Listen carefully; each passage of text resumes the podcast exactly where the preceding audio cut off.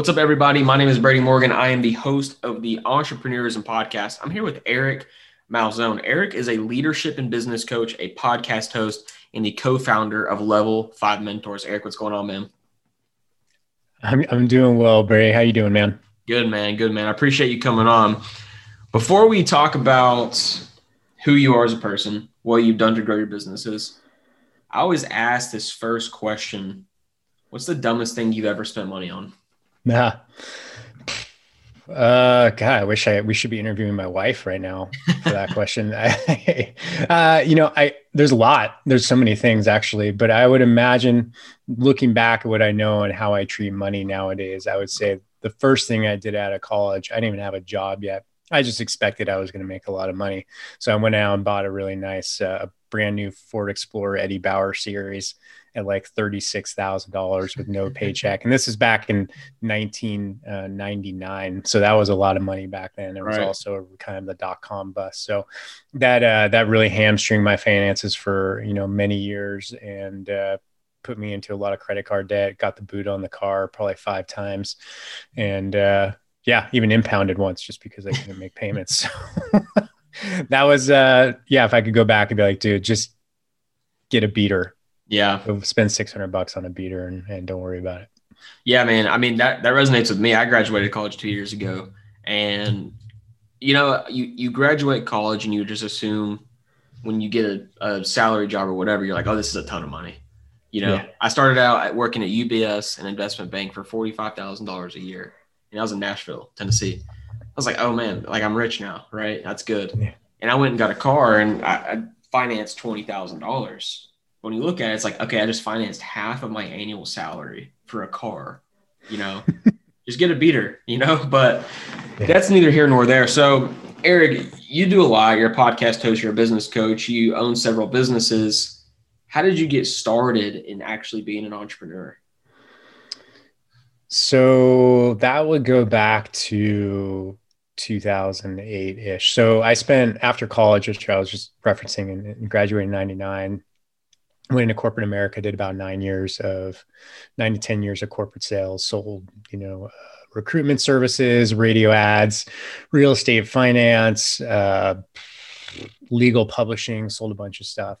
And I was actually did quite well in the latter half of that, that 10 year component. And, uh, but I, I remember going to a, sales conference. It was out in Chicago, and I was working for the legal publishing company, and I was kind of re- already being groomed for maybe you know the sales manager and beyond, right? VP of sales and up. Um, and I sat in that that room and I looked around and I just imagined myself 10 years from that point and what I would be doing and how miserable I probably would be. Mm. And that was a huge realization. And then that just happened to back up until like 30 days later when I got a text message from a, a college teammate of mine and it just, hey, it just said, Hey man, do you want to open a gym?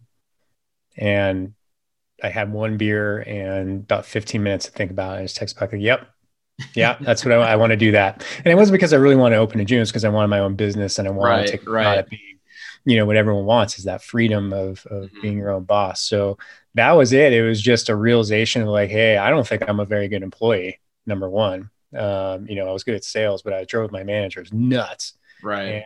And, uh, and then the opportunity crossed, and then that's when those things, you know, that's when the magic happens, I guess. Do you think there's an advantage for people who do work in corporate America and transition over to being an entrepreneur? Because what, what I see is, and I've talked to people like that before, me myself as well, you know, you you get this drive that you don't want to be in this place, right? So it drives you to make these risky decisions like you did to just getting out of that and, and kind of taking that leap. So, so to reiterate, do you think there's a benefit to actually working in corporate? So I think any honest answer, I've been a coach of you know various forms for 20 plus years, right? Uh, the only honest answer is it depends, but that's not a fun answer. So I think what you're getting is yeah i think there are certain advantages to it. I mean i think about a couple of my mind automatically goes to one avatar of someone who maybe got an entrepreneurship at like 16 17 right? And just maybe right. a mentor start working it out you know um, that type of person. And i think about someone like me who spent you know time in the trenches in the corporate world and then battled out and how much more I appreciate it. You know, one thing I will say, and it's I talk about I had this conversation with two of my clients today, which was really funny. Like, do you guys ever think about sometimes maybe going back and getting a job? They're like every day. Like, good. Yeah. You should. That's how you know if you're an entrepreneur now. You're constantly thinking like you fight that urge, right, to do it. So I think there are advantages. I think knowing the structure, kind of getting some work ethic, and also knowing that maybe you're a little bit more uh, acceptable risk because you always know you could go back, but mm-hmm. you just hate it. Right. Yeah. And, but it leads me to this follow up question, right? Because, you know, you're asking your clients, do you ever think about getting another job, which no entrepreneur wants to? It's mm-hmm. really hard to go from being an employer to then being an employee, but it's better to go the other way. But do you think it's good to have a backup plan? You, you hear a lot of people who say, if you have a plan B, you've already told yourself plan A won't work. I don't agree with that. I, I think, think if you have a family, you have kids, like you got to have a backup plan because at the end of the day, you got to be able to take care of yourself and put food on the table. But I mean, what do you think? Do you, do you think it's cool to say, hey, I have a business, but if I have to go get another job, I can do that? I think it's totally fine. I think you, uh, I think that's external judgment that as you get mm-hmm. older, you learn to to ignore completely. It's just, hey, here's the thing.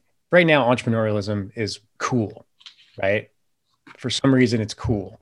Um, it used to be when I was growing up, you were called a businessman, um, businesswoman, business person, um, and that was it. But now it's it's you know we've tagged this term entrepreneurialism to a lot of different things, and I mean we can get. I don't want to get into the definitions. That's right. a whole other podcast. But um, I think that's kind of cool. But you know what? Once again, it depends. Like you can't tell someone that has a family of four, you know, that they're going for it. It actually it's more brave to me, seemingly that hey, you know what, they're just going to eat it, get into that corporate job, make sure their family's provided for because they can't have that lapse, right? right?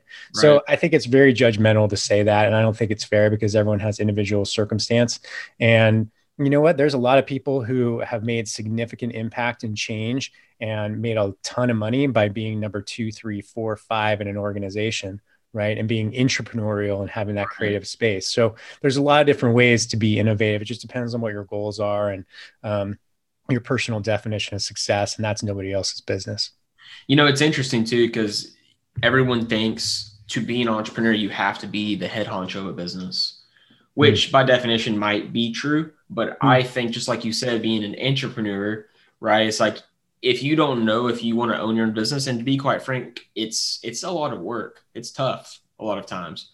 But try going and being the number two, three, four, five, even a 10 because you're still going to be doing the hard ass work that it takes to actually grow a business, but it's not really all on your shoulders at that point. So then you can kind of get a taste of, okay, what's it like? Could I do this myself? Yeah. Yeah. 100%, man. And I, you know, here's the thing about too is why maybe entrepreneurialism is so sexy. I think it's the Silicon Valley, um, you know, kind of their gig over there. It's like they you just assume that an entrepreneur sits around the room of other entrepreneurs and you come up with amazing ideas, you play ping pong and eat popcorn, and that's what your days are. Now, most entrepreneurs ideas are cheap and easy and oh, yeah. plentiful. It's execution. So once you you select the idea that you want to get after and be very nimble because you're probably going to change your business plan 20 times and then have the wherewithal to, to execute it over a five to 10 year vision. That's that's what the reality is and it's going to take multiple people and once you start to realize that hey i'm really good at one or two things and everything else i'm not that good at and i should probably find people who can help me and complement me with that that's when you're able to really start to get traction in in your business and i think life. another thing too that makes entrepreneurism so sexy today is literally just social media right i think people paint this picture that it's easy you know you and again like i'm not dogging anyone who posts pictures of them in a car or whatever, like whatever, do you. But people don't see what they had to do to get to that point. You know, they, they post a picture of them and their family and they're still working a corporate level job. Next picture is them in a Ferrari, and you're like, oh my gosh, just like that, you know. But people don't understand. Like it's it's hard. There's a lot of stuff that goes on behind the scenes that people don't see. But for you and your businesses, and you do a lot. You know, running a podcast is honestly not easy either. It's pretty time consuming. It can be at mm-hmm. least. And then you're basically a business coach. So what's the hardest thing for you that you have to do behind the scenes that you just tell yourself it's part of it. It's what I have to do as a business owner. Yeah, I think at this point that always changes. Mhm. Um, you know, depending on where you're at in the the growth of a particular business or venture. But for me, it's always prospecting. Yeah. Um, you know, if you don't have the critical mass of content out there that's you know um, pulling people in, uh, then you're gonna have to you have to push. You have to go out there and you have to you have to create opportunities for yourself. And being consistent with that is really the best way. Some people do it in sprints. I'm more of a consistent, grind it out, um, and I do it all over LinkedIn. And now it's finally starting to come back after you know about a year and a half is when we launched Level Five, and people are starting to get referred in. And it's just getting over that initial hump and doing all of the the crap that you don't want to do because you don't have the budget to hire out yet. So I think that's all it. I love the podcasting. That's my favorite part of the day. Yep. Um, I love working with my clients. Uh, I wish I could just podcast and work with clients and not have to worry about lead generation and sales. But I've also made a name for myself in sales, which is kind of a trap within itself, right? Everyone's like, "Well, Malzone will do sales, right? You know, we'll build this company, Malzone." I'm like, "Well, I sure I can do it, but I hate it, Yeah. but I'll do it." Yeah. But obviously, you have a mindset around that, right? Like you're doing something you hate. Yeah. How do other entrepreneurs who, and to be completely honest, there's a lot of people out there who say, just do what you love, do what you love. You should only do what you're passionate about, what you love. And I spoke to Bradley. Some people know, some not, but he talked about how people need to stop telling people to chase their passions and only do what they love because that's great. But if you're broke doing it, if you're just dead set on starting a business around knitting because you love knitting, you don't make any money. Like, what's the point? I get it, it's fun, but when you're running a business and losing money, it becomes not fun at that Yeah. point. So, Yeah. how do you frame your mind around doing things you hate? Because a lot of people struggle with that. Yeah. Well, I think that follow your passion makes for great memes, but it doesn't really have a place in reality. Exactly. Uh, you know, uh, and that's anybody who's been in it for a while. Anybody has any common sense will question that right away. I'd be like, oh, cool. Well, I, hey, you know what? I'm passionate about skiing. So I'm just going to pursue that. Like, well, that doesn't even make sense.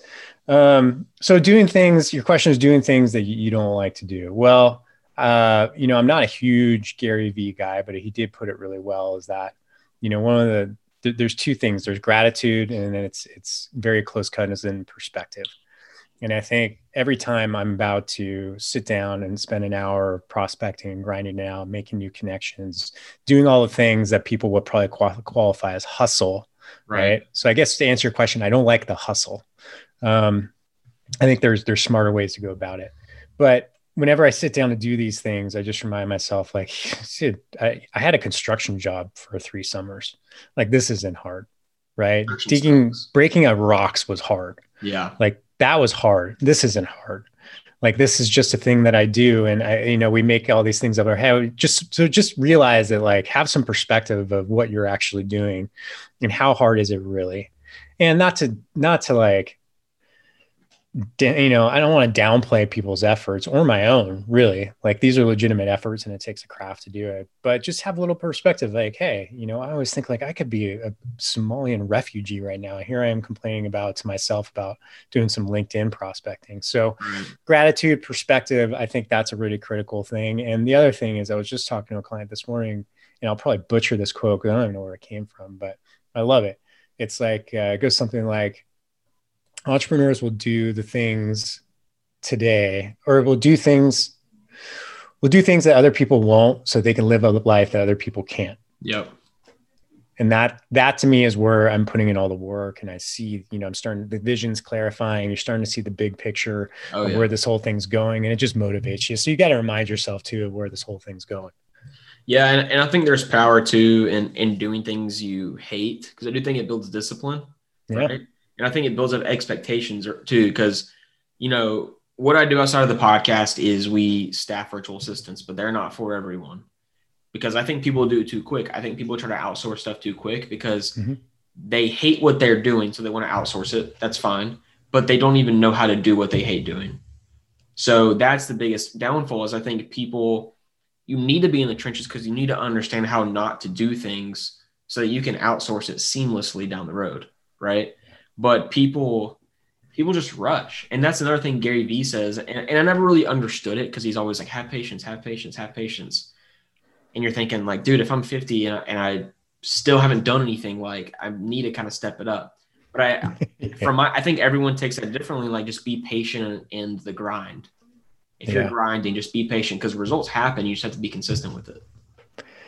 I think one of the challenging, one of the most challenging things when you're on your own in business or entrepreneurship is balancing. It's this constant tightrope walk of patience and urgency that only you can really figure out. Right. Yeah, you have to have patience, but you also have to have urgency. You can't just be like, well, I'll do it tomorrow, I'll do it tomorrow. You got to do the things today. Mhm. And then you have to be confident that you're on the right path and stick to it for six months, right? Because, you know, you can't just, it's like a great workout plan. You can't say after six weeks whether or not this thing's really working. You got to give it a good six months, right? Yeah. And you just got to let this thing play out, let it marinate, but you got to be consistent with it. And I think there's, oddly enough, I think there's so many relations that you can draw between fitness and business um, that, you know, I, I laugh at it sometimes like, oh, there's another one. Like they're, they pop up all the time. So yeah, man, it's, uh, it's, it, it's a fine line. You got to walk it all the time. You do have to be patient. You have to let some things grow organically, but otherwise, but you also have to be putting your shoulder behind it, you know, constantly and pushing it up that hill. I, my business partner says something. I think it's urgency in the micro, patience in the macro. Hmm. So That's beautiful. you have this overarching goal, whatever that is, right? Maybe you say, I want to be the best business coach in the world. If you, you're not going to get that tomorrow, right? That's going to be like a 20 year down the road thing, maybe. Let's just say 20 years. But I think people, they do it the opposite. They're trying to be patient in the day to day tasks, but they're trying to be urgent in the overarching goal and they skip things and they mess up and they fail right? There's a process to everything. I just read a book called Sell Like Crazy. It's really just talking about how to sell online. That's the biggest thing. But I'm always trying to read and just get better and stuff like that. Hear different perspectives.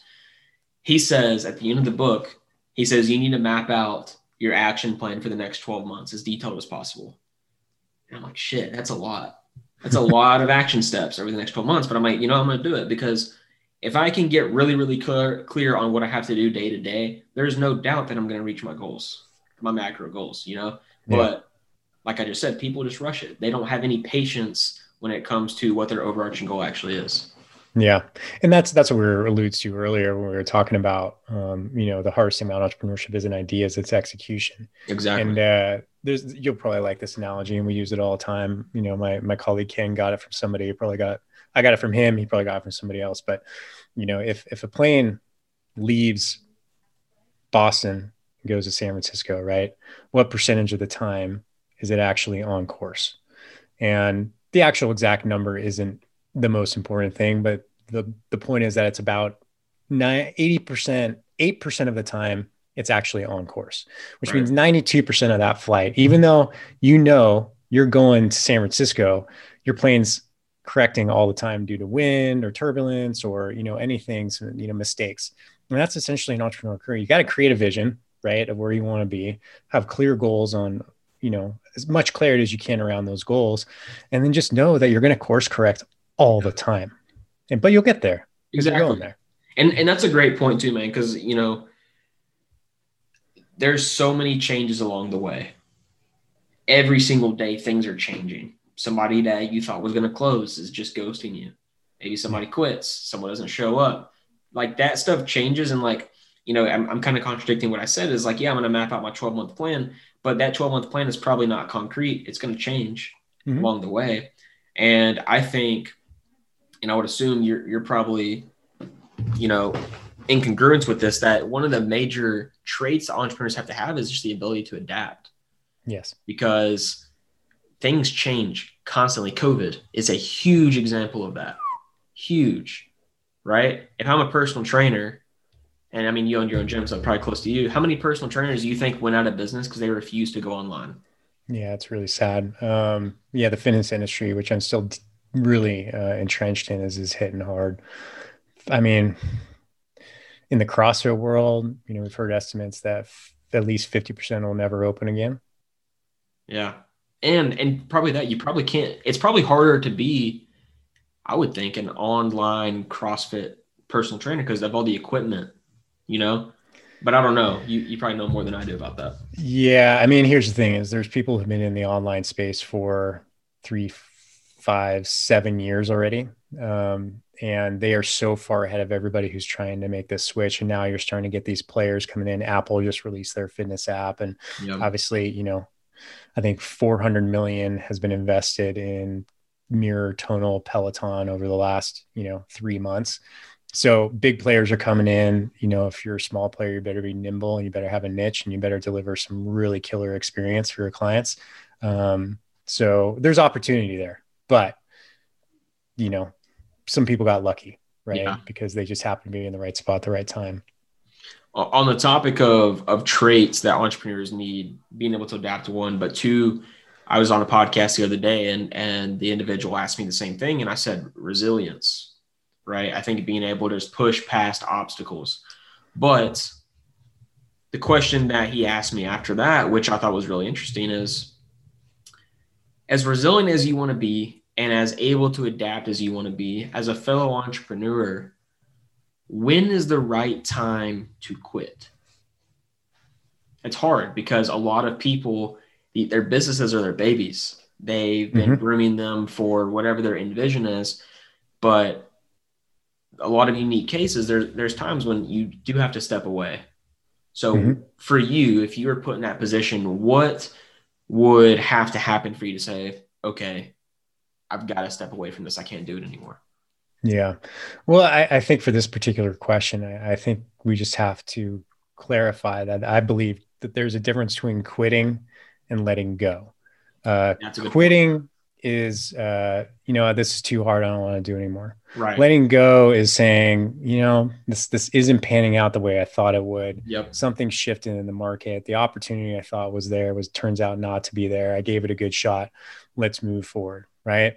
And I think so uh, defining those and and what I all those things I just said about like, hey, the opportunity I thought wasn't there, partnership's not working, yep. whatever it may be. There's a many reasons. There's a million reasons to let go, and that's just personal judgment. I think that's when a mentor comes into play too, who can you know give you some perspective on you know whether or not this is worth pushing forward. I've seen a lot of people um, stick to ideas that just were never that good to start right? Or they executed poorly, got themselves in a bad situation. And now that as great as that idea was, it's no longer viable because you screwed it up. Yeah. And you have to take that. And sometimes the best thing can happen is a clean slate and, you know, uh, new, new opportunities arrive all the time. So yeah, I, I don't think there's a clear cut answer to that, but I do think you know, there's a difference of, you know, uh, clarifying what's, what's your personal quitting and what's your personal letting go. Mm-hmm. And to me, letting go is just failing forward. Yeah. Yeah, and, and, that's a good point, right? Letting quitting was the wrong word. Letting go is the right word. Let's mm-hmm. assume everyone is has been as resilient as they can be and push past every obstacle. But I think you know some people come to points where it's like I can't. There's no way anymore. You know. But the reason I ask is because there's a level of vulnerability to that. You know, I think everyone wants to be the person who never gave up, never mm-hmm. quit, mm-hmm. never let go. But in reality, as an entrepreneur, you're gonna that's gonna happen probably right? I don't know about you, but I'm 24. We've already started a business and, and stopped it and let go, right? Because it just wasn't, it wasn't there, you know, and we, but we understood that early. So I think it's important to be resilient, to be able to adapt, but also just be self-aware and aware of your business, where it's at, where it's going and, and the capabilities of it. But Eric, I know we're starting to wrap up here and I don't ask questions about advice because I think it's such a cliche question and you've already answered or, or given a lot of advice throughout this episode. But why do you love what you do? And why is it important for people to also love what they do, regardless if it's their actual passion or not?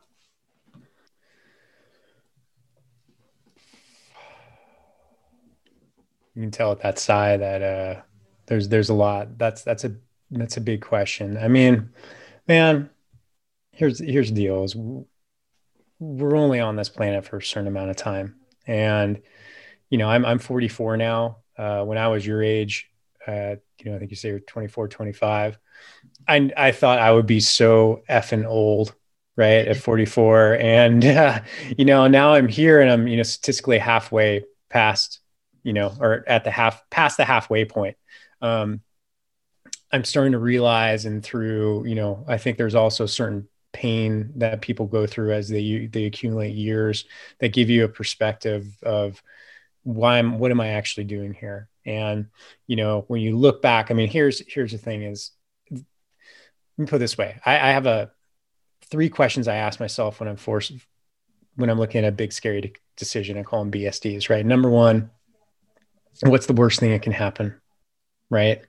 Uh, and that boils it down to the worst case scenario. Number two is 10 years from now, will I regret not having tried, right? And that one is a very powerful question. You put yourself in a future sense and you look back. Um, last one is, you know, what's the tiniest first step I can take in that direction? So if people are thinking like, you know, should I be following something I enjoy? Right. You got to put yourself in a framework of, well, is it getting me to something else? And then balancing that thing in life of like, well, if I work really hard now, I'll, I'll get the reward later. But what if later never happens? Right.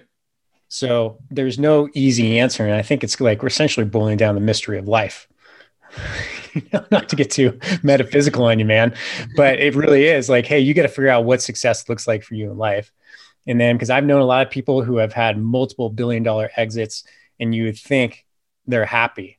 They're miserable, man. Miserable. They look at me and they're like, dude, how did you how did you get to Montana? How are you skiing 60 days a year?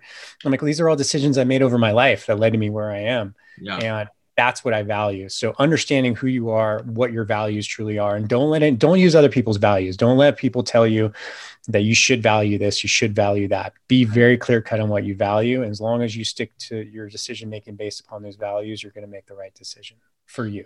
Yeah. So th- there was someone I interviewed on my podcast named Jeff Seckinger, and he talks about this. You know, he's he's pretty successful. He's probably a millionaire, but he's able to do whatever he wants whenever he wants because mm-hmm. he's built his businesses up that way to where they can run without him. Yeah. You know, people aspire to be billionaires. That's great. Don't get me wrong. But billionaires, in my opinion, are still employees. They work for the shareholders, they work for the board of directors, and they work 80 hours a week. So while that's great that you have a ton of money and you can do whatever you want, you really can't do whatever you want, to be completely honest. You still have to abide by these, these guidelines. You still have deadlines you have to hit right? It's all about that stock price. And if you're yeah. not doing what you're supposed to do as CEO, you're not going to be there.